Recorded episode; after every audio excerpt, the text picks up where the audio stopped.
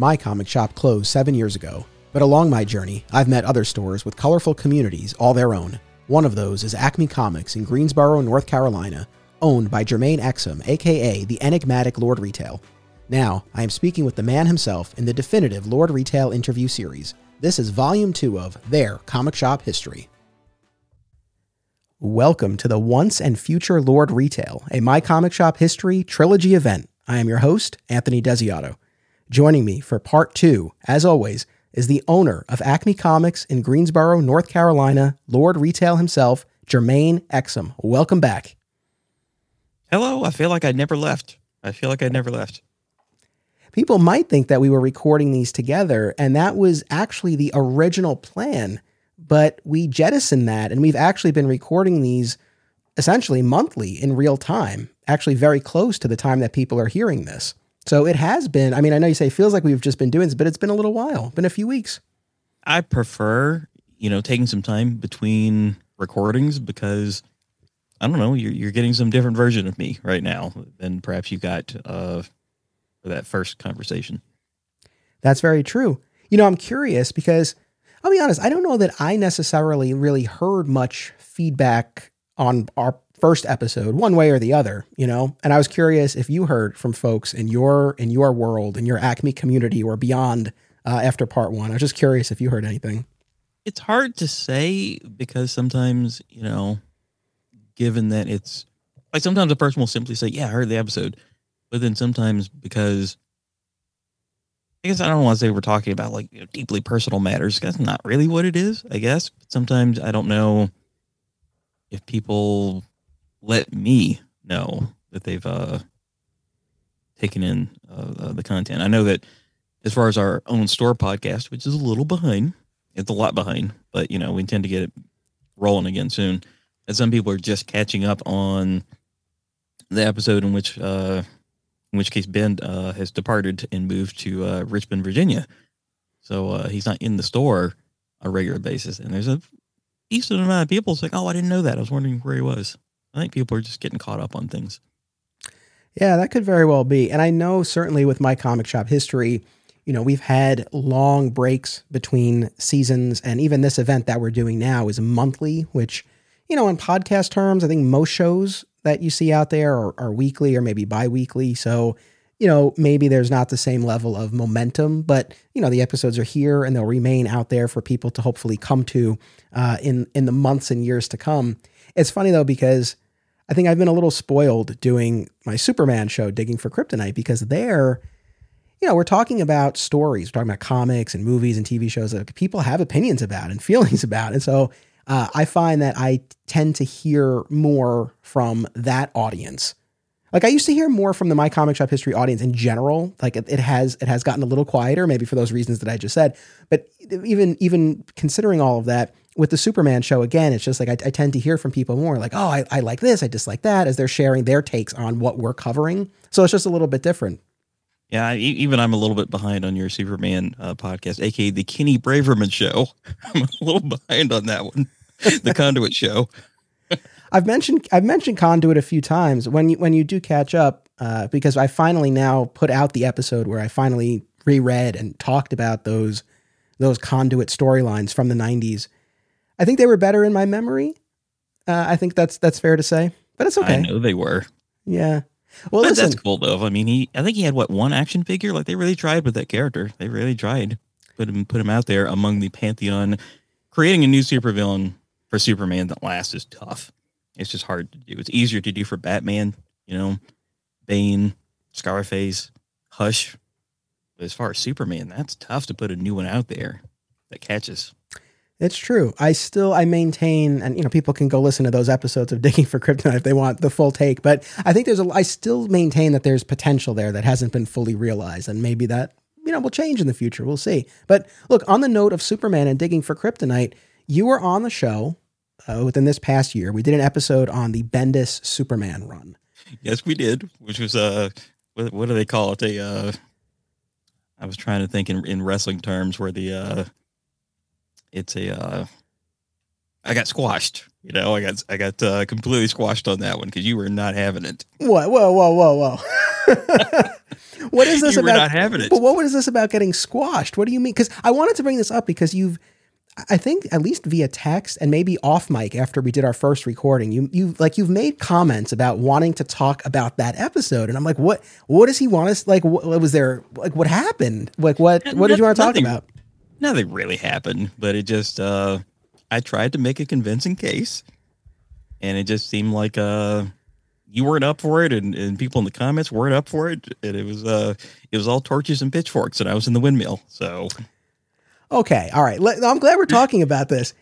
And I feel like this ties into everything that that we have been talking about when it comes to Lord Retail. So if anyone's like, "Why are you talking about this episode of another podcast?" It, it all ties in.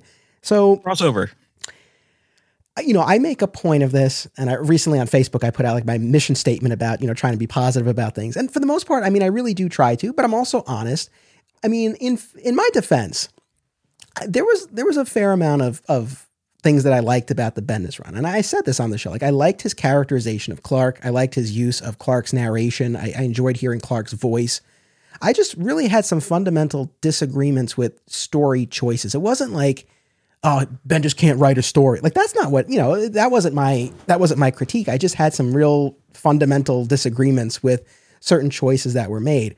Now to your point i know in the comments and online generally you know it doesn't seem to be a run that's beloved.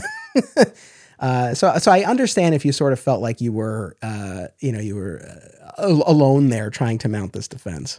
I'm just saying other Superman episodes the uh the, the, the jury wasn't quite as critical to begin with yeah on- on other you know Superman episodes of yours. Just saying, just saying. But you know, I, I totally get it.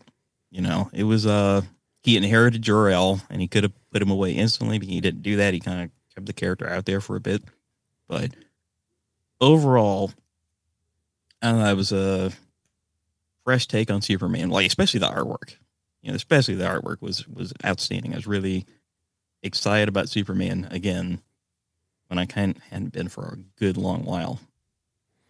no that's while. That's fair enough. Well, it's like as I was thinking about this, uh, I guess when I think back to that episode that we did, I, I enjoyed it very much, and I appreciated getting your time and your perspective. And I think it's a great episode that we put out. I think, and this ties into this whole thing about Lord Retail being cryptic, because you did defend the run, but I kind of felt as we were doing it, and listen, I could be to- like I could be totally wrong here. I don't know what's inside your head and your heart. I don't know. But I felt like you were defending it more from this, like, how do I put this? This, this like, this place dis- of what? no, like this more dispassionate, like third party defender role. Like, I, I- we got to the end of the episode, and I even said to you, like, did you actually like this run? Because again, I felt like you were defending it a lot, but it just didn't feel like it was a defense from someone who loved it. It felt like it was someone who was defending it, but I didn't know, like, if I really could tell where it was coming from. And look, as I said, like I know you have a friendship with Bendis, so part of me was like, I don't know, does he just not want to say anything because Ben Bendis might listen to this at some point? Is it that you know he owns a store where he sells these books and he's like he doesn't want to trash them because he wants people to buy them? It's like I don't know. Oh no! Like if you were to ask me, I'm the one person on the planet that doesn't like the Hush story. I will. I take a hammer to it from you know monthly basis, new releases. I took a hammer to Hush. So you know, next time, uh, I don't know if you already talked about that storyline or not, but if you want to get me on for a, a Hush episode, then I will surgically strike that story because I feel like it's not good. It's quote unquote not good. All right. I did do an episode Oh. of a show called My Comic Shop Book Club. Uh, know, probably two years ago almost now. Uh, so I have covered it fairly recently. I don't. I don't know that I would necessarily cover it again on the Superman show. Obviously, Superman plays a role Yeah, in yeah. it, so there's a way in if I if I wanted to. Uh, and of course, we are coming up on a milestone anniversary, so we'll we'll see. Maybe. But I was genuinely excited about that Superman story. I, thought it was a breath of fresh air after a period of extended lull of interest in Superman. But that's a whole other conversation where I have watched requests for Superman content reduce and dwindle over the years here. You know, that, and that's a whole other story about why I believe that is. But if someone does specifically ask for Superman, as far as what's in print and available, what's on the shelves, then I'm probably still going to suggest the uh, you know Bendis Man of Steel and see how far they get. Now I might not if they're super into it, no pun intended, then I might do the Action Comics run. But if they just want a good Superman story, a beginning, middle, the end, exit, then I think I'm still going to go for that one. As far as like something current, you know, not All Star Superman, Kingdom Come, like the basics. If somebody's already done that stuff, then I think I'm still going to go go for those. As far as what's in print and available, I know that you know there's a, a ton of great stories, but are they around right now? Might not be. Right. All right, bold pick, bold pick. But it's it's what so, and I feel like we probably already even talked about this on the other show. But when you do make that recommendation, do you find people do receive it well? Like, do they come back and they're like, "Hey, that was awesome! Like, I want the rest of this," or do you um, never see them again? No, I'm just kidding. well, sometimes it happens, and sometimes you've done a, you've had a great interaction with a person. You, you recommended some things, they're up for it, and it sits on their nightstand for X number of months you don't really know what's happened. Although sometimes that person comes back the next day and you absolutely know that connected and they had the bandwidth to take it in. That's kind of, you know, in today's world, we're so bombarded with everything that you blink and like a whole week has passed. You blinked and we're in the middle of October somehow. It's, you know, X number of days until the holidays. And it's like, how did this happen? Because that's just, uh, I don't know if it will ever slow down. You know, they say that when you're like when you're younger, when you're a kid, the day is like super long and summer vacation is like endless. Whereas now it just seems like the day is about four hours long. It it is certainly it is a lot to sort of to, to manage and navigate and you know I, I experience that certainly as a consumer of this stuff and then also as someone who puts puts things out there right? All these podcasts and everything. And it's like, I know there are so many podcasts from so many people on every conceivable subject within the comic book community alone. For, you know, forget about everything else. So that's why I'm always especially appreciative when anyone takes the time to listen to any of these things. Cause I, you know, I, I know there's, I know there's a lot. Now, speaking of content that's out there and going back to uh, a point you just made about availability of, of certain things, uh, you know, for the most part, I'm not looking, I don't want to date these episodes so much, but there is something that is like sort of breaking news, you know, within the past couple of weeks. It's comics, so you kind of have to just talking about certain things. You are dating it. Yeah, it's true, and but I also feel like this sort of this speaks to a larger question that is is more perennial. So I I, I want to bring it up, and we had texted about this. So you know, people are hearing this. Hopefully, if they're listening when it when it's first coming out, late October, at the beginning of this month, we had New York Comic Con. And uh, one of the things that was announced was a new tier uh, within the DC Universe Infinite uh, Comics Reader app. And this new Ultra tier, as it's called, which is now available for people to, to sign up, uh, they're promising an expanded library of material. As of this recording, we don't know exactly what that will be, but for me at least, the headline was that members of this ultra tier can now read new release comics only 30 days after they come out in print, where previously, and if you remain a non ultra member of the DC app, if you just stay at the regular membership level, you wait six months. And of course, Marvel's at three months. Uh, I'm just curious what your and I don't I don't say this from a doom and gloom perspective because that's not the way I view this at all. But I'm just curious, like what your initial reaction to that was. I guess my initial reaction, just based upon the state of DC Comics right now, the state of DC Comics is that they offer four monthly titles that are not Batman related or miniseries. Think about that for a second. DC Comics offers four series monthly Wonder Woman Flash, Superman Action. That's what they have. That's not a miniseries or Batman related directly. Think of all the characters that exist. That's what they have for you. So let me preface, you know, what I'm about to say with that detail. DC Comics, something weird's going on there and has been for a while. So it just seemed to me that this was a latest. Uh, please look at our stuff slash whoever they answered to on a corporate level, we just did something. Look what we just did. We just did this. That's what it kind of looked like to me. So I don't. uh As a retailer, I'm not particularly any more worried about it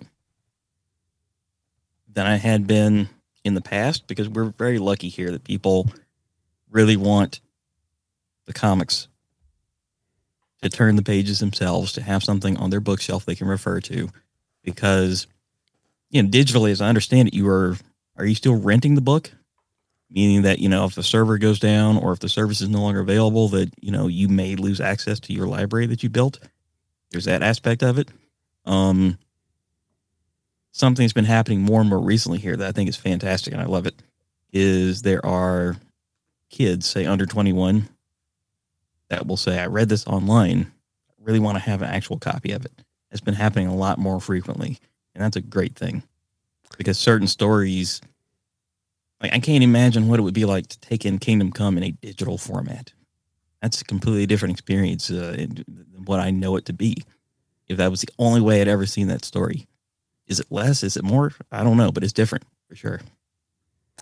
No, fair enough, and and that's why I, I preface that by saying, you know, I, I don't I don't come at this from a you know this is this is terrible for retailers sort of thing because you know we've we've talked about this right, uh, the fact that it you know, digital comics and print comics serve different audiences largely, you know, with some overlap. But if anything, it seems like there is that, or at least there can be that crossover where someone samples digitally and then they come into the shop.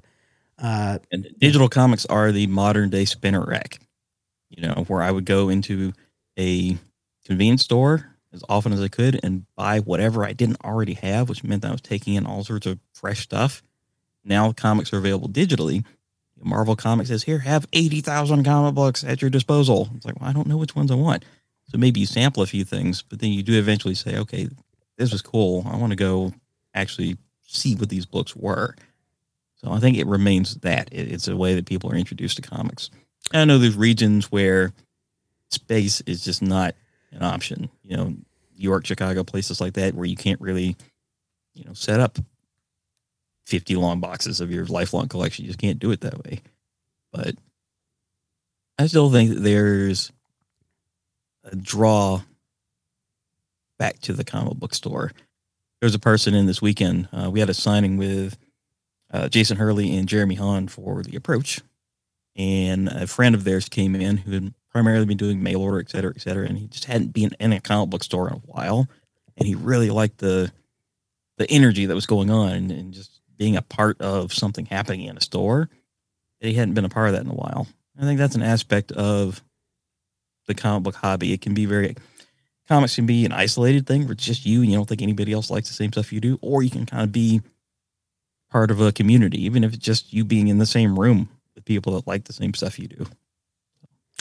No, absolutely. It's it's funny because I guess my my perspective on a lot of this has has changed. Uh, where surprisingly and surprisingly because if i go back to you know a few years ago you know I, I didn't read digitally at all and now i i do and it's i would say space is probably the biggest factor for me because i can't store this stuff uh you know if i if i keep going there's also and maybe other collectors out here will identify with this uh, you know it's always been tough for me from when i was a kid man like deciding what to keep in my collection.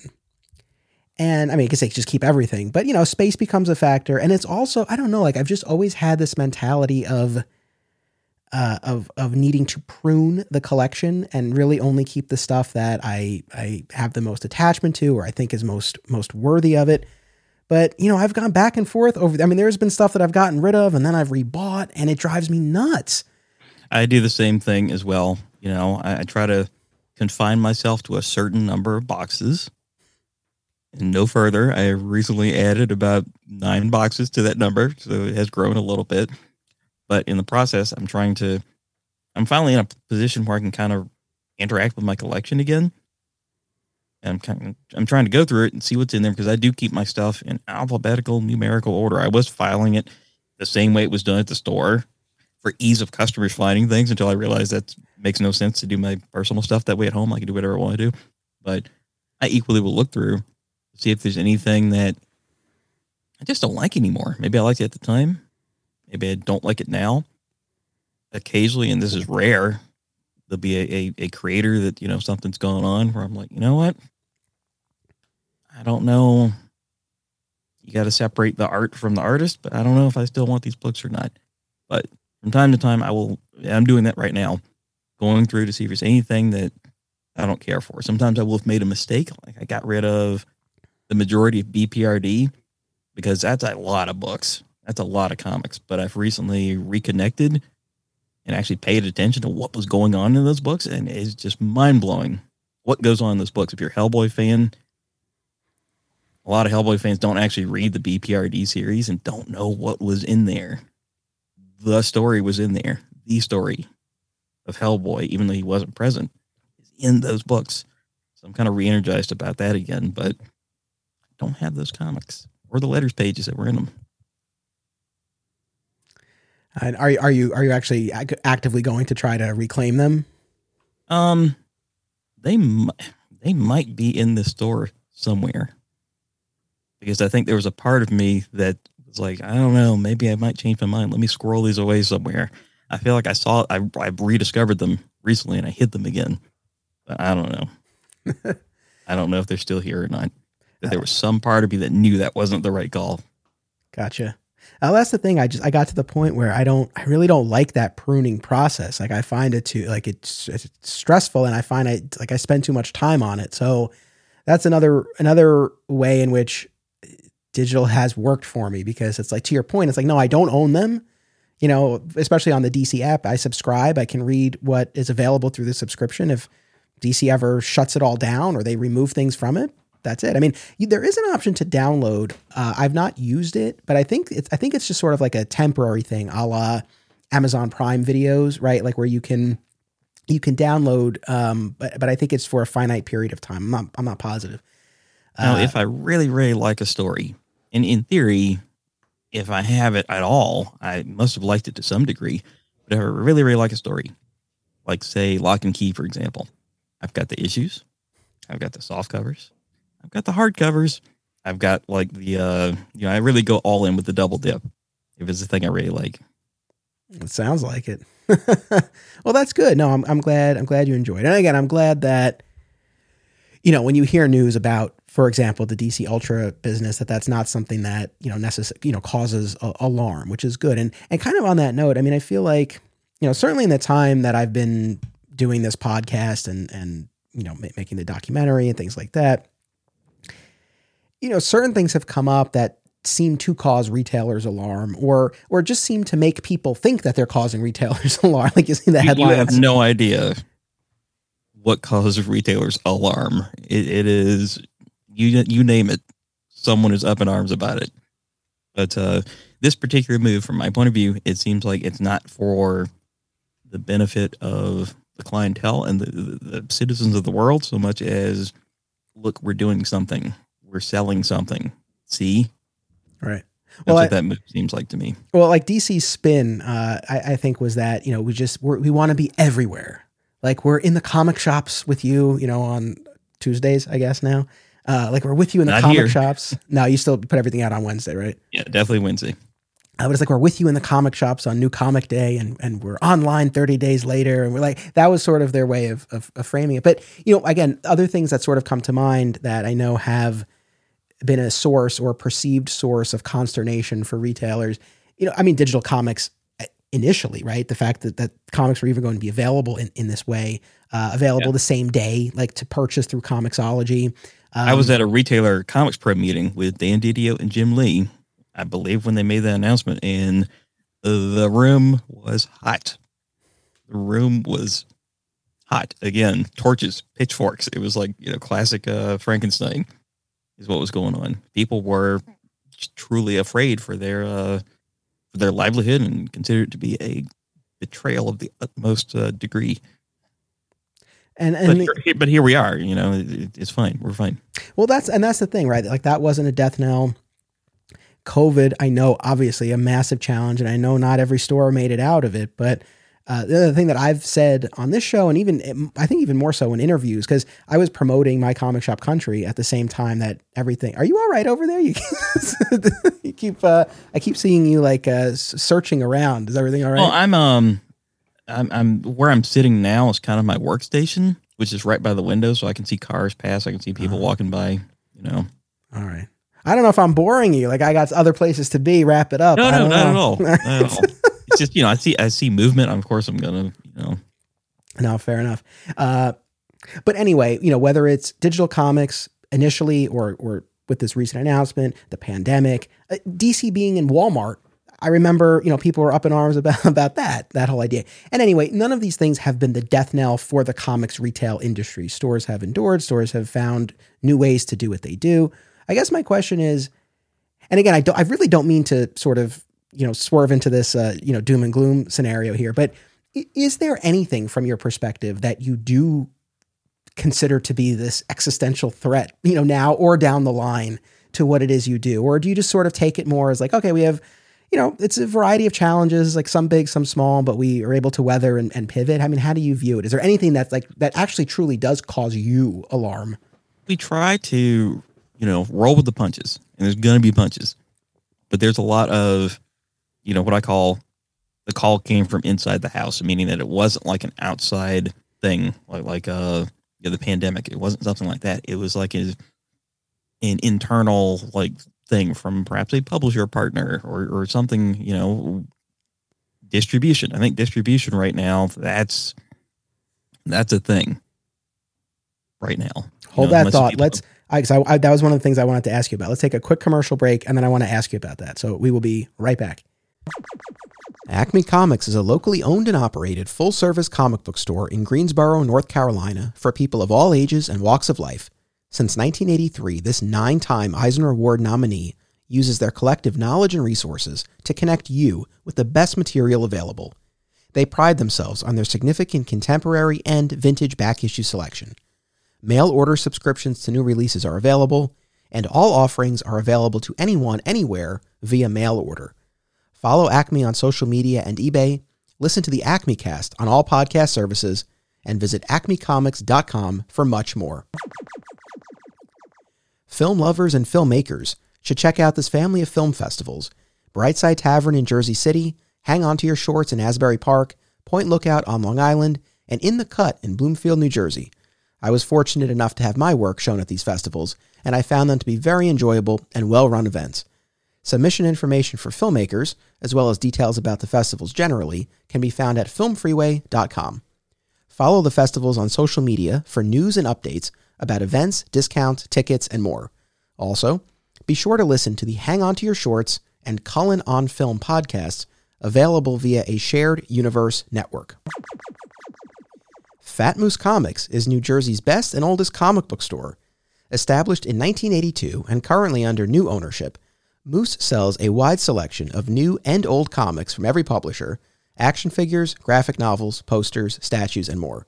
If you're looking for something and they don't have it, they can probably get it for you. They know a guy. Visit Fat Moose in Whippany the next time you're in the Garden State, and be sure to reach out via the Fat Moose Comics Facebook page. Flat Squirrel Productions is an affiliate of BCW Supplies. The next time you need to restock on comic book bags, boards, boxes, and more, be sure to use promo code FSP, that's FSP for Flat Squirrel Productions, to save 10% on your order, and it helps support the show. Thank you. Aw Yeah Comics celebrates and promotes everything that is wonderful about comics, toys, artwork, and the joy they bring to people. Visit them in person at one of their three locations Harrison, New York, which happens to be my local comic shop, Skokie, Illinois, or Muncie, Indiana. If you have children and have been looking for a family friendly store, look no further. Join Yeah for exciting events, including creator signings, how to's, and more. Visit awyeahcomics.com and follow Yeah on social media for more. Their name says exactly how they feel about it. Aw Yeah. And we're back. Hey, before we talk about distribution, you are one of Acme Comics is one of the sponsors that that people who listen to all of my podcasts hear a commercial for uh, in each episode.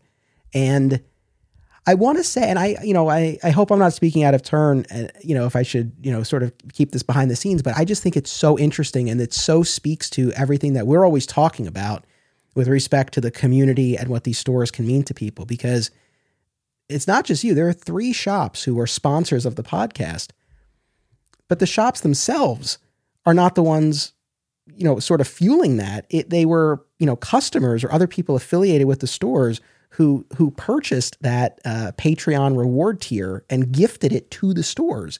That to me is is so remarkable that that customers feel that strongly about these places that they buy them ads. It's beautiful. The power of a good comic book store is something that you know multinational conglomerate uh, uh, corporations they can't figure out how to do it. They can't figure out how to get that type of loyalty, brand loyalty. They don't know how to do it. But that good local comic book store, it does it all the time. It does it without thinking about it. So it's it's just amazing. You know, they're mediocre stores. They're outright bad stores. They're outright bad stores. Um, we recently picked up a subscription from a customer who does not live in this state. He lives multiple states away, but he's visited us from time to time, and he has a a, a longtime friend who is in this area, and his store just seemed like they were going out of their way to inconvenience this customer on a regular basis. So we picked up his subscription for mail orders, and we're going to take care of him. Very so nice. it's uh the the good comic book store is a powerful thing. Yeah. Listen, I pre-ordered the uh, Death of Superman 30th anniversary special through Acme Comics, and Thank you. that's not a slight to to my local shop at all, but is a little bit of you know kind of wanting to spread the love. I ordered a hardcover through uh, Sean at Fat Moose. It's it's it's it's mostly that, but it's also now you really can't let me down because it, this hasn't ha- like it hasn't come out. I haven't received it yet, so now I'm really going to build you up here. You don't let me down when this book comes out. But it's also driven by it's like, uh, you know, look, this is was my start in comics. We're not having this conversation now if if not for Death of Superman. This means the world. I know it me means a lot to you. it means a lot to me. So I'm like, I ha- like this has to be a slam dunk. Like I need to, I need to know that I am getting this. And I, I went to you. But here's the thing: what happens when we unpack those lunar boxes? We unpack that last box. It's not there. I What know. happens when, oh no, the corner of this box is completely destroyed? You know, to quote uh, Star Trek Generations, was anyone in there? What if that's the box? I know. It I know. Superman uh, 75 in it. But, uh, you know, again, going back to distribution, I think that's one of the things that is not on the side of the health of the comic book store is distribution right now. You know, you've got Penguin Random House, which handles Marvel and, and other publishers as well. They simply are not equipped to safely transport single issue product. Their boxes cannot take the damage. Lately, as of the past two weeks, there are things simply absent. Or there are things where we got, I want to say, 120 extra copies of the wrong book and 120 copies short on Spider Man number one. That's a new one for Penguin Random House to outright get something quantity wise wrong. That's kind of a new one. And it took about it took about two weeks to get more copies in. Two weeks without a Spider Man number one. That's a thing. That's a credibility thing. That's a window of opportunity thing. Um, and you could still get Marvel material from Diamond. Their boxes are designed better to transport single issue material, but they have to buy from Penguin. So we're going to pay more. Diamond shipping, whatever their mystery math is on how they calculate shipping, remains unknown. But again, with Penguin, what good is free shipping if you didn't get the thing you asked for or it didn't arrive in sellable condition? Lunar, there's less problems with Lunar, but they're not invincible. You know, Lunar has no phone number. You can't call up your rep. You have to email and hope they get back to you. Um, and just when you think, okay, one one of these three distributors is stabilized, one or two do with things. All right, we're going to move all of our stuff over to this one now. We can't take it anymore. We're going to move it all over to this one. Then that one does something weird. So it's just kind of it's it's frustrating in that it's more work and the chances of something weird happening have increased across our the three single issue distributors. I was cur- I'm sorry to hear that. I'm, I've been curious about that. Uh, obviously, this is you know really just within these past couple of years where again you know and, and, like and that's the thing that's for, for me you know my my entire experience working behind the counter and then you know through the podcast and the documentary was always in the context of diamond you got to go through diamond and now you have these other players so just just so i'm straight on this so dc comes from lunar and that's the only place you can get dc product if i'm not mistaken they're exclusive whereas you will still be able to order dark horse i think idw and marvel through diamond if you just don't want to have multiple accounts, if you are hopeful that Diamond can deliver the material in an undamaged manner, even though, you know, their systems, I'm pretty sure, are the same as they always were. But you hope that quality control is a little better across the board. You know, I, I had the idea the other day, and this will never happen, but what if there could be from each publisher their own quality control agent that was answerable to the publisher that could be on site at these distributors. I think that that changed a lot because there's no way that these publishers or even creators know what happens to their material on its way to the comic book store once it gets to the comic book store.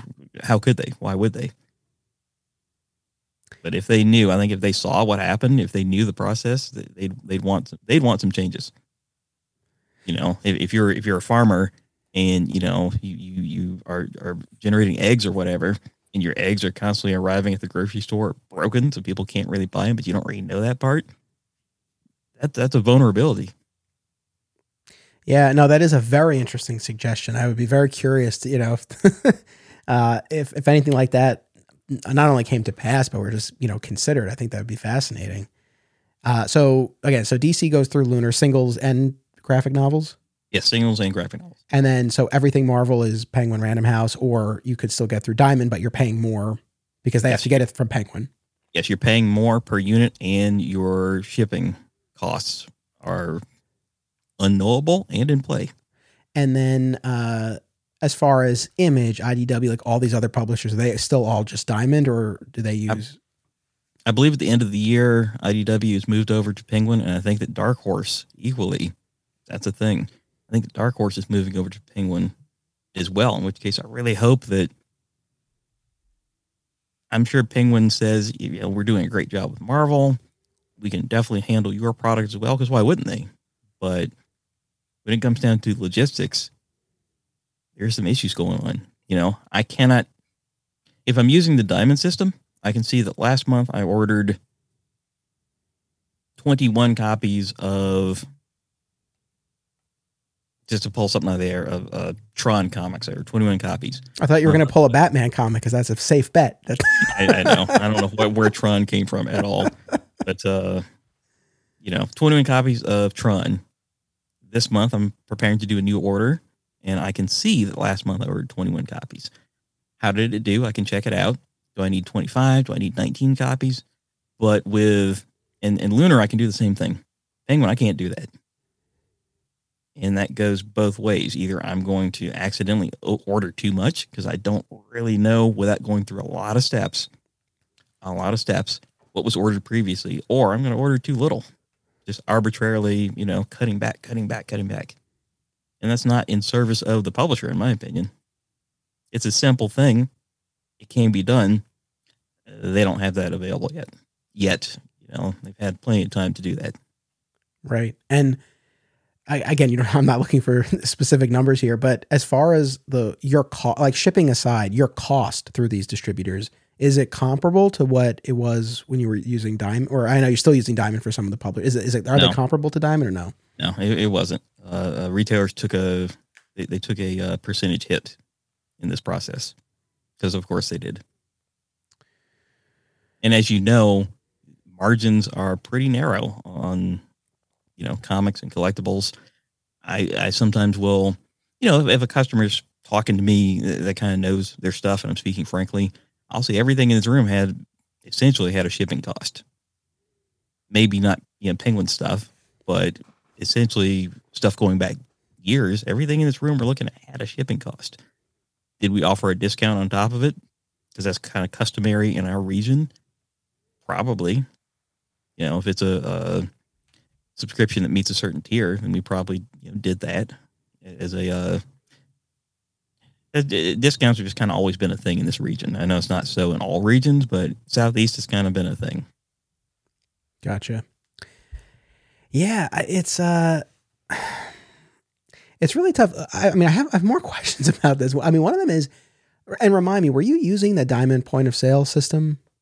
Yes, we do. And you still use it. How how does that play out now with the multiple distributors? I mean, I guess you're still using it to scan the the, the barcodes, right, and all of that. Yeah, inventory is drawing down, and we have means of seeing how many copies remain, seeing what our margins are. Um, I want to say there was an action figure that came in that uh, you know if we were strictly going by Diamond's MSRP, we were making seven dollars off of that figure. It's you know that, that that margin is not because shipping isn't built into that margin at all, so it would be even less. So, you know, we kind of had to adjust upward just to remain uh somewhat healthy. You know, not in an abusive way, but in a this is what it costs, so we have to have some type of margin that's not, you know, 8% margin. The, the thing that's fascinating to me is, you know, all these years dealing with Diamond as a, you know, as, as an employee at a comic shop and then talking to other retailers. I know it, it wasn't without its problems, you know, with the effective monopoly that it had for, for the time that it did. But I know that, you know, one of the, the arguments against multiple distributors is that essentially everything that you've just laid out with your current situation, right? That other distributors might not might not really be built for something like this in terms of again being able to fulfill orders, being able to to pack and ship properly. Now you're dealing with not just the diamond ordering system, but you're dealing with multiple systems. So that's time, time to learn it initially, and then time to fill those orders, you know, three separate systems each time. Uh, again, I know you said with with Penguin it's uh, you know free shipping, but I guess you know in theory one of the benefits when it was just Diamond is like your all of your orders are going through there, right? And the more, I mean, I don't know exactly how it was it was structured before, but um, I don't like know. Right now, for example, I'm doing final order cutoff, which is one of two things: is either your last opportunity to adjust the uh, initial orders, initial purchase orders that you made upward, downward it's your last chance to change something. Or in certain cases, that's what I'm doing my initial order. I'm just doing it right on the final order cutoff line. I have to do three of those right every week. I have to do it for Diamond. I have to do it for Lunar, which is always due on Sundays.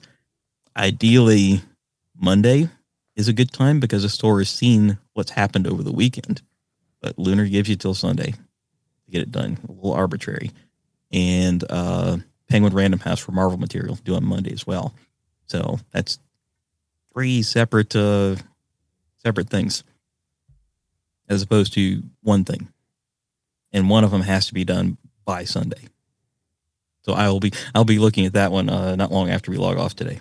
Gotcha. Yeah, I know it's it's I, again. It's just like I said. It's it's interesting to hear all of this because I, I always heard it more from the perspective of the the problems with Diamond and with just Diamond. But you know now it's you know to see this play out with multiple distributors poses a whole new set of challenges. I mean, if you if, if it were up to you, I mean, did, would you prefer to go back to the way it was before? Do you wish that it was still just Diamond that you were dealing with? I think that there are ways to refine all of this if someone wanted to, but there seems to be no incentive to. The only thing I can think of is, is if somehow publishers, in the hopes of selling more material, want to refine some things. That's all I can really think of. Um, it has to come from publisher end to make things a little clearer, a little easier, a little smoother in the effort to sell more material, as opposed to, well, we put it out there, they order it or they don't. Which is kind of what it seems like is happening to me, especially on the DC end. It seems like there there's just some there's something I can't put my finger on what it is that's going on. You know, there's very little promotion of anything. Have you seen? Have you seen as a uh, on the consumer end of things and the fan end of things? Have you seen much about Batman Spawn? Has that been promoted in anything that you've looked at on on the on the DC app? Have you heard anything about that? McFarlane, Greg Capullo coming back for Batman Spawn 2, like the event of, of the century. I feel like the main thing that I probably saw was a link to a Newsarama article on Facebook. Like that was that was probably what I what I saw. That's kind of what I mean. Like you're you're you're plugged in, you're doing what you're supposed to, you're checking out DC content, you know, on on the app, but you're not really seeing stuff. That's kind of what I mean. Gotcha. Well, on a, maybe a happier note. and I'm not trying to be a downer. It's just this is what it is, you know. No, I get I it. A, there was someone I spoke to on Saturday. It was like super busy, and you know, because we are doing an event, and it was Halloween Comic Fest, which was a lot of fun. Sorry for dating it. And uh, he pulled me aside for a second, and he said, "You know, this is going to take a while." I'm like, "Fine." And he basically was talking about uh, his hometown store, which is a very small store, run by just one person who's getting older, and he was thinking about you know becoming a becoming a part of the business. I told him this is the worst possible time to be investing your time, your resources, and your finances into something like that as a as a novice. You know, even with decades of experience, there's stuff going on where I'm like, I'm not sure. I, I don't. This is beyond my experience. So I had to tell him that you've chosen the worst possible time to consider doing something like that and to please reconsider, do a lot of research. Please reconsider. Uh, I'm sure you have a far gentler touch than Steve Odo did or would. Uh, rather, he would take delight in shattering someone's dream. That was mostly in the context of, you know, people brought stuff in to sell. They thought it was worth a lot, and he disabused them of that notion. But it came up too in the context of people wanting to open a comic book store. There were plenty who he talked out of it or tried to talk out of it. There's still an aspect of, oh, wouldn't this be fun? And which that's fine, but retail is still retail.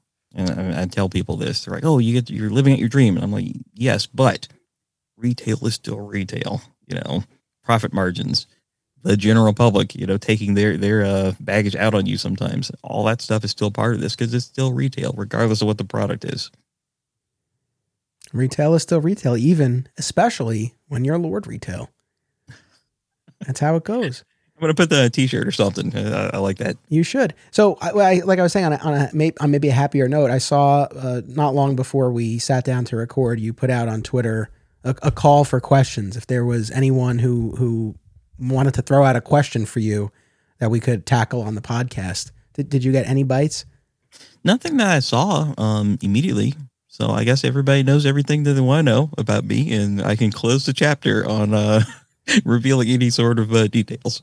You know, for all this talk about how mysterious and cryptic you are, I would think that people would be like, "Oh, this is my chance," but no, they didn't.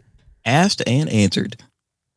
But uh, you know, I think on the last podcast we recorded, there was this thing I was trying to remember, and it doesn't entirely cover whatever's going on with me.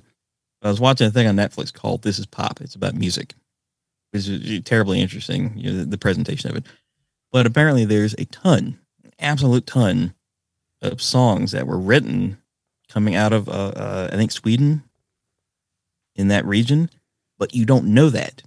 And I mean like you know, Britney Spears songs, like just pop music stuff that's been around us for so long, you assume that the singer wrote. And that's what I usually assume, which is probably not the case most of the time. But there's a ton of pop music songs over the decades, going back to the 70s, coming out of this area. But you don't really know that because I guess there's a uh, there's a term, and I actually wrote this down on my phone, like when they talked about it. But I couldn't recall it when we talked. It's called Jantelagen. J A N T E L A G E N, Jantelagen. And the short version of that is this mindset where you're not really supposed to make a big deal out of stuff. You do the stuff, but you know, you're no more special than anybody else. You're doing the job, you're doing the thing. If it works out, that's great, but don't worry about where it came from. So I think there's a little bit of that in me. Obviously not entirely, but and I'd never even heard of this word or knew of such a mindset at all. But it really seemed to kind of sum up something. But I think that if I can get past that, if I can shake that off, then I'll really be dangerous, right? it, then the real work begins. Well, you know, so a few things to follow up on. Well, number one, I am aware of of all the music coming out of Sweden. I mean, not all of it, but I'm aware that a lot of it does. And I think probably one of the things that really put that on my radar was the Backstreet Boys song "I Want It That Way." Because yes, I had no clue. I again, I assumed that those guys sat down and wrote the thing. No, and the lyrics make no sense.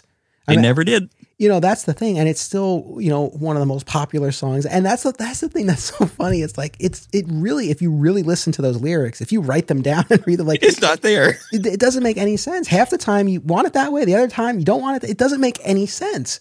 Um, and there's even they put out a corrected version of this.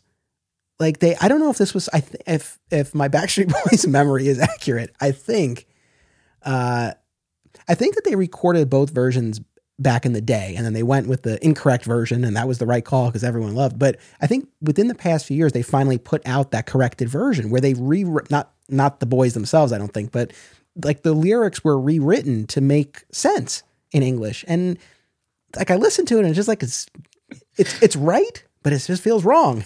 Roundly rejected yes. Uh, but no like I, I get what you're saying and i think that uh, if though you call yourself Lord Retail. But like if you were out there, me, me, me, me, me, and and and making it all about you, like I don't know that we would be here. I mean, what's interesting to me is that there is this sort of air of mystery around you. And but you know the other thing too, because we've you and I specifically have talked about this, and this has definitely come up in my conversations with retailers of you know, for the you know, customers don't know a lot about the behind the scenes of a store and all of the specific challenges, like all the stuff that we've always talked about. But there is this question that you and I specifically have talked about: how much should a customer know? Like how much should? And, and I guess it's different when we're doing a podcast about the comics industry, right? That's an opportunity to talk about it. But you know, like a customer coming into the store, how much should you tell a customer? How much should a customer know? I mean, it is a valid question. I get what you're saying. And you know, again, I don't mean to say to make it more about me, but I'm saying that through me, I could be representing the store in a more meaningful way than I have been, than I ever have been th- through me representing the store. But yeah, that's a whole other thing. Um, it depends on you know what the customer is, is, what we're talking about, how closely connected we are. You know, if they've been around for a while. I might say simply, I don't want to make our problems your problems. However, keep in mind that when you're looking at issue number one, oh, cool. Issue number one, at that moment is where we're figuring out how many copies of three to get. So it really helps to hear, you know, from you pretty soon if you really like that book or not. Yeah. Now, I, I, as far as you know, not making too big a deal out of things, I wanted that's actually a good segue to something that I wanted to to bring up. Yeah, I know we've been talking about this idea of you being cryptic, and I know we spent time on it in, in the last episode, and probably every time that you're on the show. but, and it, you know, it's funny. I guess that's this stems from, in particular, like when I was at the store and I filmed some of this of Austin, uh, your your colleague at Acme, and Chris Giarrusso, the comic book artist who you know lives in Greensboro, and you know they were kind of busting your chops about uh, you know how it's, sometimes it can be hard to get a straight answer out of Germain. And there's the moment in my comic shop country where I ask you how many copies of Action 1000 did you order, and you go on and on and on. You never say the number, and we've talked about that. And I you attribute because I couldn't remember because you couldn't remember. So okay, and I, I know we've I don't know I don't know that I said this specifically in the last see it's been a month I don't remember exactly but I think this is new new analysis and also please no, I don't like I don't ever want this to feel like I'm psychoanalyzing you, but I just think it's so fascinating. So like I know you so I think it's fair to say that those around you perceive this level of, of, of you being cryptic, right? Whether you intend to or not, there are those who feel like it's hard to get a straight answer out of Germain, sometimes at least. I know you attribute it, at least in part, to, you know, I, I don't always remember, right? Others maybe do do look at it as, you know, you're trying to create mystery, trying to build suspense, that sort of thing my working theory, now having known you for for a bit, and just going back to what you're saying about not making a big deal, but I think, I think you do put. You could totally tell me if I'm right, but could be totally off here.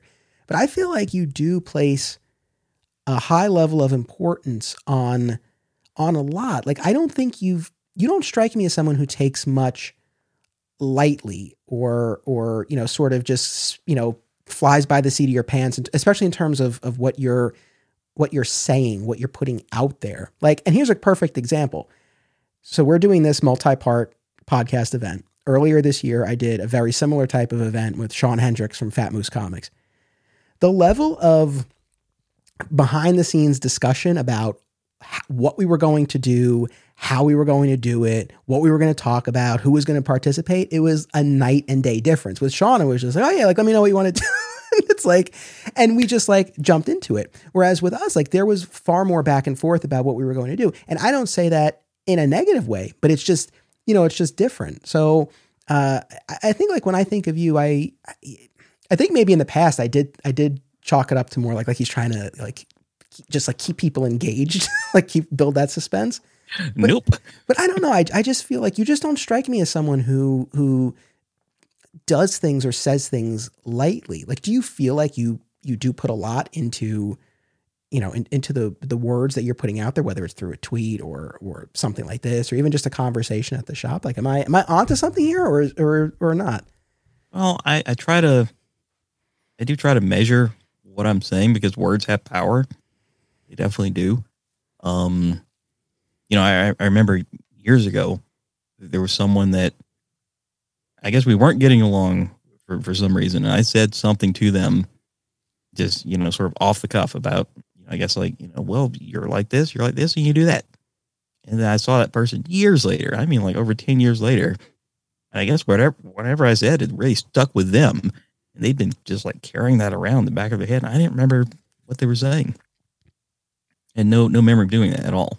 So I guess I do try. I try to you know measure my words carefully. And in some cases, I don't really know what the answer is, but I believe a person deserves some type of something. You know, even even if I'm undecided, it's like, what do you want to do about this? I may not know on the spot what I want to do about that. I may not know, and it's not that I'm, you know, necessarily stalling for time. Maybe I'm just verbally working out what my thoughts are or just you know putting something out there as far as an answer. But i don't have the i don't have the energy to to uh you know intentionally create a mystery of, of that degree. I'm i'm uh i'm good but i'm not that good. So i, I don't know. I, I don't i don't feel like i'm doing a thing most of the time sometimes I do, you know, I know, like, okay, I heard what I just said, and that probably came out a certain way that, you know, checks a box like, yeah, he did the thing, he said the thing without actually saying anything. I might be doing it right now, but uh, I feel like I'm not doing that intentionally. Gotcha. Do, do sometimes I not want to be in the spotlight, so I'll try to like, you know, move the spotlight off of me. I, I will definitely do that from time to time in hopefully a discreet manner. But uh, I don't know. We're, you know, we're not here to talk about me, right? We are only here to talk about you. you know, uh, I'm recording from. I have a little bit of a workstation. I don't have a desk yet. Maybe someday I'll have a desk in an office, but I'm at a workstation. It's kind of behind the counter, near near the front window of the store, which is why I'm looking over because I can see cars passing. I can see people walking past. So I'm glancing over from time to time. But there was a point yesterday where a woman that was in here with uh with their kid. I guess I was doing something over here, and she said, "Oh, good, you're a real person." So I don't know what she was looking at. Maybe she thought I was some sort of mannequin or some sort of display. But she said, "Oh, good, you're a real person." In which case, I said, "Well." How real or not real I am is up for debate. But uh, thank you for, for for noticing. Can I help you find anything today? so it's like you know, it was a very meta moment for me. You know, good, you're real. That's that's my life. Weird. That's amazing. Well, you know, I, I was. It was interesting to hear you talk about that. You know, that that time that you did say those things to that person and they held on to them, and because I, I was curious, like if there have been moments where you know you ha- maybe have spoken more freely and then it you know sort of came back to bite you and then you know that kind of led to being a little bit more measured. Like I, have you have you oh, like even as a kid as a teenager like when you were first starting to work at the store were, were you like that then? Or is that something that sort of evolved more over time? I don't know. You'd have to talk to people who were around at the time speaking to of get that type of answer because I, I, I i don't really know you know in, in ways I've I've been here for so long, you know, and I, I don't know how many people can relate to being at the same job for what is it, like 26, 27 years now? The same job, you know. And I was thinking about this the other day. I'm not, I feel like I'm not terribly different from how I was at 25, 35. I'm past 45 I feel like I'm not that different, but the world around me and the people around me have changed so much. You know, people have gone on to, you know, have multiple careers or, or they, they have, you know, families and whatnot. But I feel like I, I'm somehow unchanged. I don't know if that's a good thing or a bad thing. Hmm. You know, well, first of all, when you say, you know, talk to people who have known you for a long time, speaking of, I have an episode that I recorded with uh, Bob Milliken, who you put me in touch with, who, uh, you know, longstanding member of the, the Acme crew. And uh, that episode is going to be out on my Patreon page, but for free. So anyone can listen to it. You'll just have to go to the Patreon page to get it. Uh, I will likely drop it next month when I release the final part of our trilogy, but just to give people a heads up about that. But you know, uh, you you reminded me of Rich Roney, the, the beloved elder statesman of, of the alternate realities crew. He's been at the same job since he graduated college, and he is now retirement age. So you know that that idea of staying one place, I agree, is is increasingly rare. Um, he's the only person I can think of off the top of my head who, uh, not just has done it, but like is still doing it. And the same type of thing with Rich. I mean, and I, you know, when I have him on for the final run of episodes next year.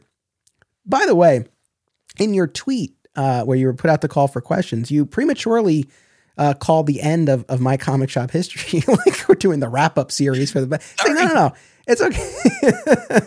no, we still have we have four very special quarterly episodes that will be coming out next year, part of an event called For All Seasons. Uh, and so uh, once a quarter, I'll be sitting down with the the the innermost circle of the alternate realities crew to say goodbye to this podcast. So we have a very, very, very special farewell event coming up. Rich, good, good. I'm glad to hear it. Rich will be part of that, and so I can bring this up with him then. But like we've talked about this uh, about Rich, where he is probably the steadiest, most consistent, presence within our community in terms of in terms of his efforts to keep in touch with everyone, which we appreciate, but also, you know, he's been at the same job. He's, you know, uh, you know, he's never married or had kids. Like he's he's the same essentially as as when all of us first met him. And you know, like we we've talked about this. You know, for us coming to the store, you know, through high school, through college, it's like Rich was there and he's still there now, and he's just been this constant presence and like we appreciate him so much for a lot of reasons but i think in part for for that steady presence as we have all changed so much and and he's just sort of been this uh like rock throughout. But how does he really feel about that though? Has he noticed it? Like i'd be i, I don't know if you even ask him that question. How does he feel about that though? Yeah. I, I i will ask him that. I don't know that i'll i'll get much more of an answer than I would from you, but I'll try. oh, I, I can tell you how I feel about it, but I probably won't. But uh, you know, ask him that question for me. All right, I will. I will. Yeah, is that so? That's not so there, but you do. Ha- I mean, I, I, won't press you on this, but like, so there is like you do feel a certain way, but it's not necessarily something necessarily something you would share that you would articulate now. It it just can be it, it can be a little disorienting sometimes you know, just literally sitting where I am right now, which is where Bob Milliken would have sat when I would have come in here in high school. And from time to time, I realize that's what's happening. Just think about that for a second. That I'm that I am sitting in the place where where he once sat as, as manager of the Lawndale location. You know, when I would go into the original Acme Comics in the downtown location, I remember. uh I remember weird things. I remember he. I remember him being in there because he was like a shop guy, you know, before he started working there. And I guess I thought that he worked there. It, it's very, it's very surreal. It's very surreal. But there was a point where he did, you know, start to work there. The same as there was a point where I started to work here. It's a cyclical thing that was kind of going on before me. You know, there's several eras of this before me, many of which I just won't know anything about because there's no one to there's no one to have contact with to to tell those tales. As interesting and as exciting as my era was, and it was very different than any other era, you know. Uh, but there was more to Acme Comics before I came around for sure. Gotcha. The the last the last question that I have on this note of of being cryptic, for lack of a better word, uh, and we can skip over this if it's not something you want to touch on. But I, I guess sometimes I give the real answer. You know, when I feel comfortable and everybody stares at me, I'm like, "Well, this is why I don't tell you guys stuff." you know, it's like, "Well, I I've never seen ET before," and everybody like, you know, the the the, the record skips. Everybody looks at me. I'm like, "I thought we were caring and sharing right now." the thing that I was curious about, and again, we you know we don't, we don't have to delve into this if you don't want to, but it, you know, it's one thing to talk about. Oh, he's cryptic when you know a filmmaker asks him how many copies of a book he ordered, right? And we can you know we joke about that. But I'm curious in your in your personal life, in you know relationships with parents, with a romantic partner, with with friends, this sense of like, oh, it can be hard to get a straight answer out of Jermaine. Is that something that has or you've perceived to be any kind of roadblock in in those scenarios? Is it present there? And if so, is it something that you've bumped up against? Whatever you imagine it to be, it's ten times that. Okay. as far as you know, personal personal life stuff.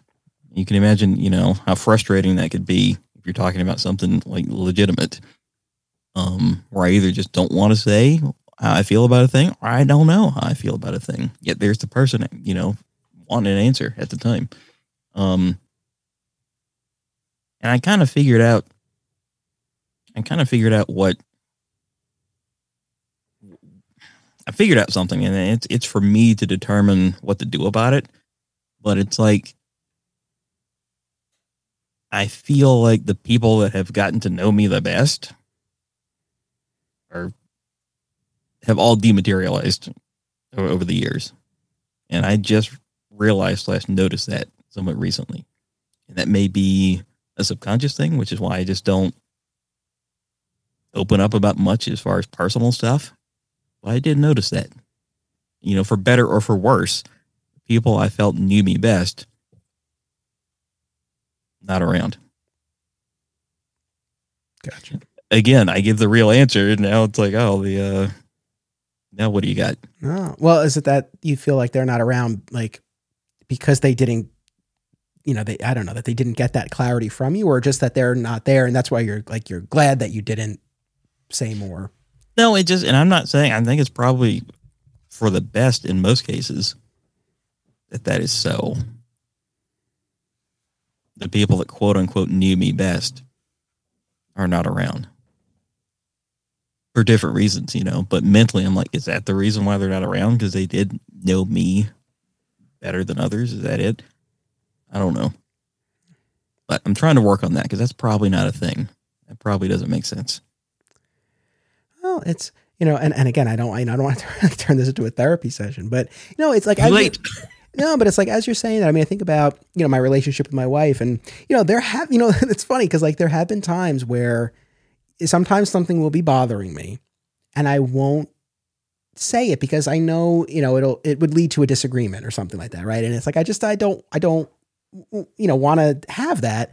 But it's like my wife knows me so well. It's like she knows when something's bothering me, right? And so if she knows something's bothering me and she's like, "What what is it?" and I'm like, "Oh, it's nothing." She knows that's not the case, and then that only fuels her frustration understandably. And then eventually I'll say what it is and we work it out. But I mean, I don't know if I if I didn't sort of cross that bridge, right? If I if I kind of just stayed with and I'm not saying this is what you do, but like just thinking my own experience, like if I if I just sort of held on to that and I just kind of said, no, no, no, and, and I like I didn't share, I think that would be a major problem for her and for us because a big part of our relationship has been that we are able to, you know, talk about and talk through things and our feelings. And so, you know, again, I, I will have those moments every now and then where it's like I, I hold back, but only to a point. But if I if I kept that, yeah, I don't know, it could be a different different story. You have to pick your battles in life, but in relationships of importance, you know, personal, business, whatever, relationships of importance, you have to you have to say what's on your mind because even if you don't say it, it's still there. It's still there, and probably something else layers on top of that same thing until it's really like a a burden or situation.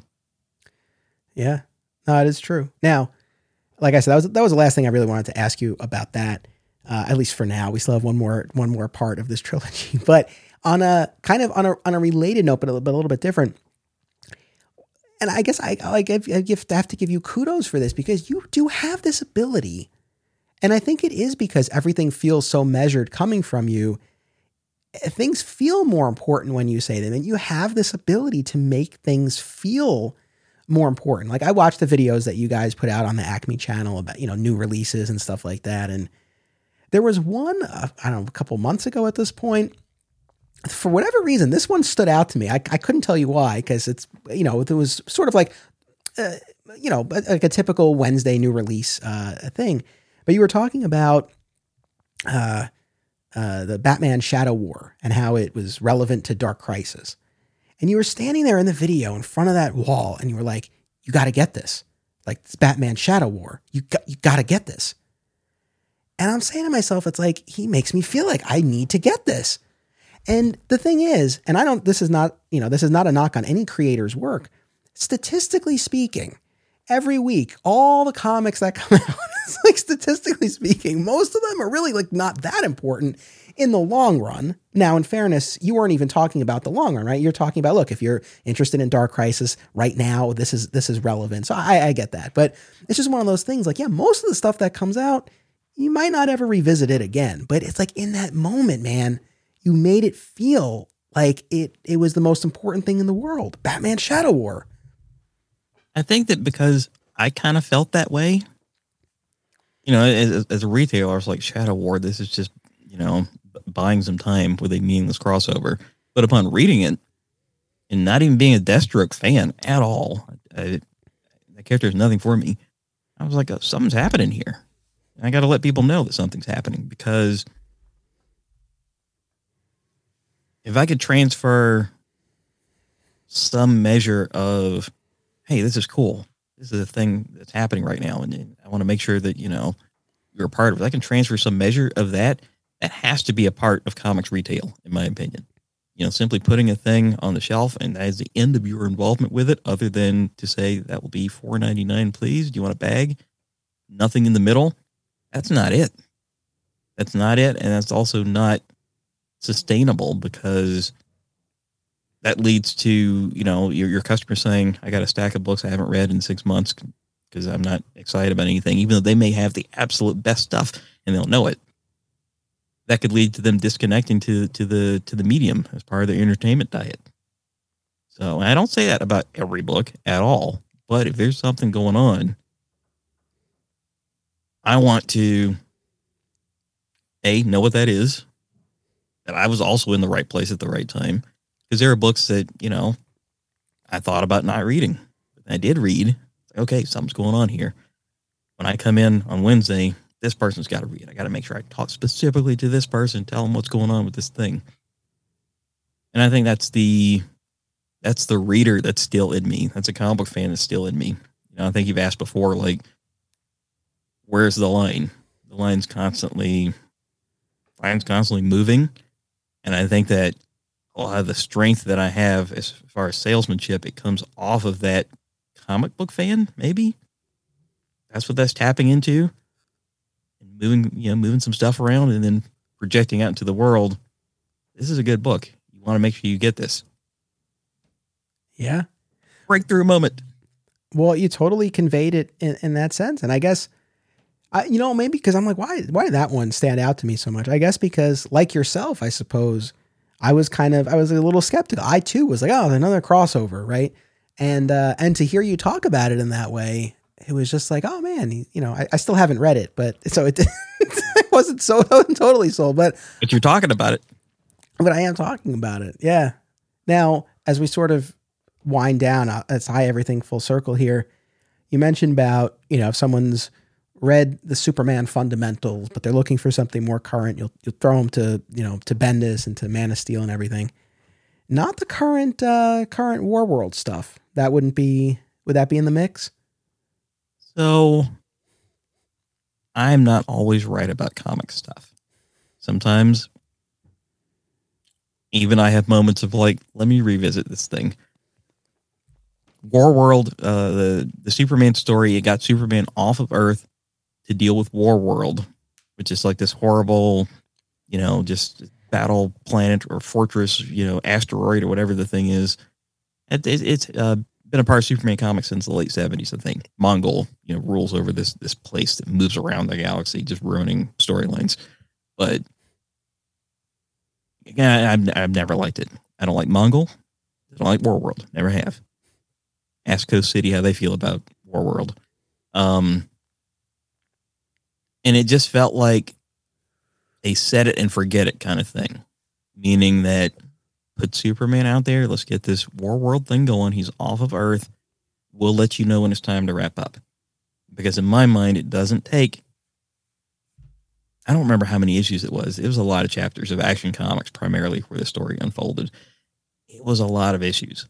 And in my mind, it does not, under any circumstances of Red Sun or whatever, it doesn't take this long to get Mongul dealt with. It simply does not. That being said, reading the final chapter, which was like a Superman one shot, which was a little confusing to readers, but you know that, that's fine. It got someone like me to pick it up because it was a one shot. It seemed to wrap up pretty well.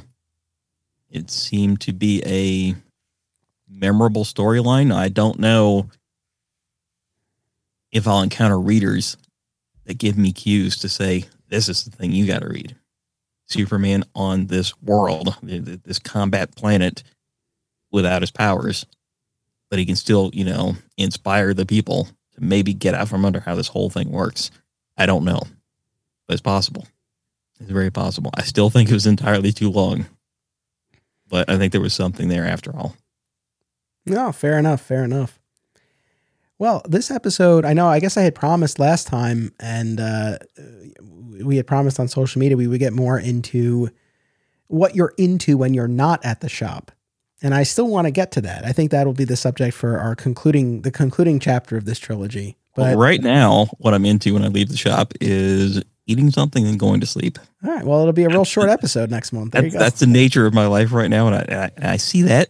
I see what's going on, and I get like that sometimes, and it's not good. But I'm hoping that I'll have something different to say when we talk next. You know, like I said, I'm kind of reconnecting with my collection of comics I've had, you know, over, over my lifetime. Um, hoping to rediscover what my interest may very well have been or what new interest might be. I'm really trying to reinvest in that stuff. Right on. Did you did you enjoy this recording? Was it I know. I don't think it was what either of us expected, but did did you enjoy it? No, no, yeah. Uh, uh you said we're going to talk about your favorite places to eat and maybe some travel stuff and comics you like. What comics do you like? Is what uh is what you told me we are going to do. And I was like, okay, what do I like? Where where have I eaten? I don't know. I don't know. I don't have answers to these questions. What do we do? So I'm kind of glad that we went in the directions that we did. You know, hopefully it's entertaining to to uh to some listeners somewhere. I, I, I don't know. I feel like people don't want to hear from me about stuff. But no, that's maybe. not that's not true. And you know, we have listeners all over the world. Uh, you know, one of the cool things with my with my podcast hosting provider, you know, I, I can see uh, the audience, like where they are, where people are downloading episodes, uh, and it's it's really really cool. So no, I, I really hope people enjoyed. And yeah, I, I mean, I I love that the conversation just sort of went where it where it wanted to go, and you know, I was truly curious you know, to hear about the distribution side of things because that's you know largely new information for me. I guess it's beyond uh, my my level of of experience. So like that was really fascinating, and yeah, I think just sort of you know again talking more about about this cryptic side and and you know what it what it could really be all about. I, I found it fascinating. I hope the audience did as well. And I, I listen, man. I thank you for uh, for your time and and for sharing you know what you did. I I hope that unlike the Bendis Superman episode we did, I hope you didn't feel like you got squashed this time. no, no, this was what you call a shoot interview in uh, wrestling terms, where you know the wrestler goes completely off script and you know shoots from the hip breaks the old kayfabe, as, as they see the, the carnival kayfabe. Um, but no, this is always fun, and um, I appreciate the opportunity that uh, that you give for me to promote Acme Comics in whatever weird way that, that I may do. You know, there's definitely more. There's more I want to do. There's more I want to do locally, um, on behalf of comics.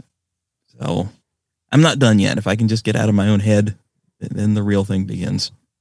The sleeper must awaken. Well, I look forward to seeing all of that unfold and I look forward to talking about it. So, next month, we'll conclude the trilogy. We'll talk about those goals and we'll talk about the personal interests uh, when, when you're not at the shop and when you have bandwidth for things, uh, you know, besides that. So, that's, that's what people can look forward to for our concluding chapter. Jermaine, thank you as always. Thank you, audience. I really do appreciate it. Make sure you check out the other shows in the Flat Squirrel Podcast Network. Jermaine and I will be back next month for the finale of our big Once and Future Lord Retail trilogy. Until then, as always, don't be a flat squirrel.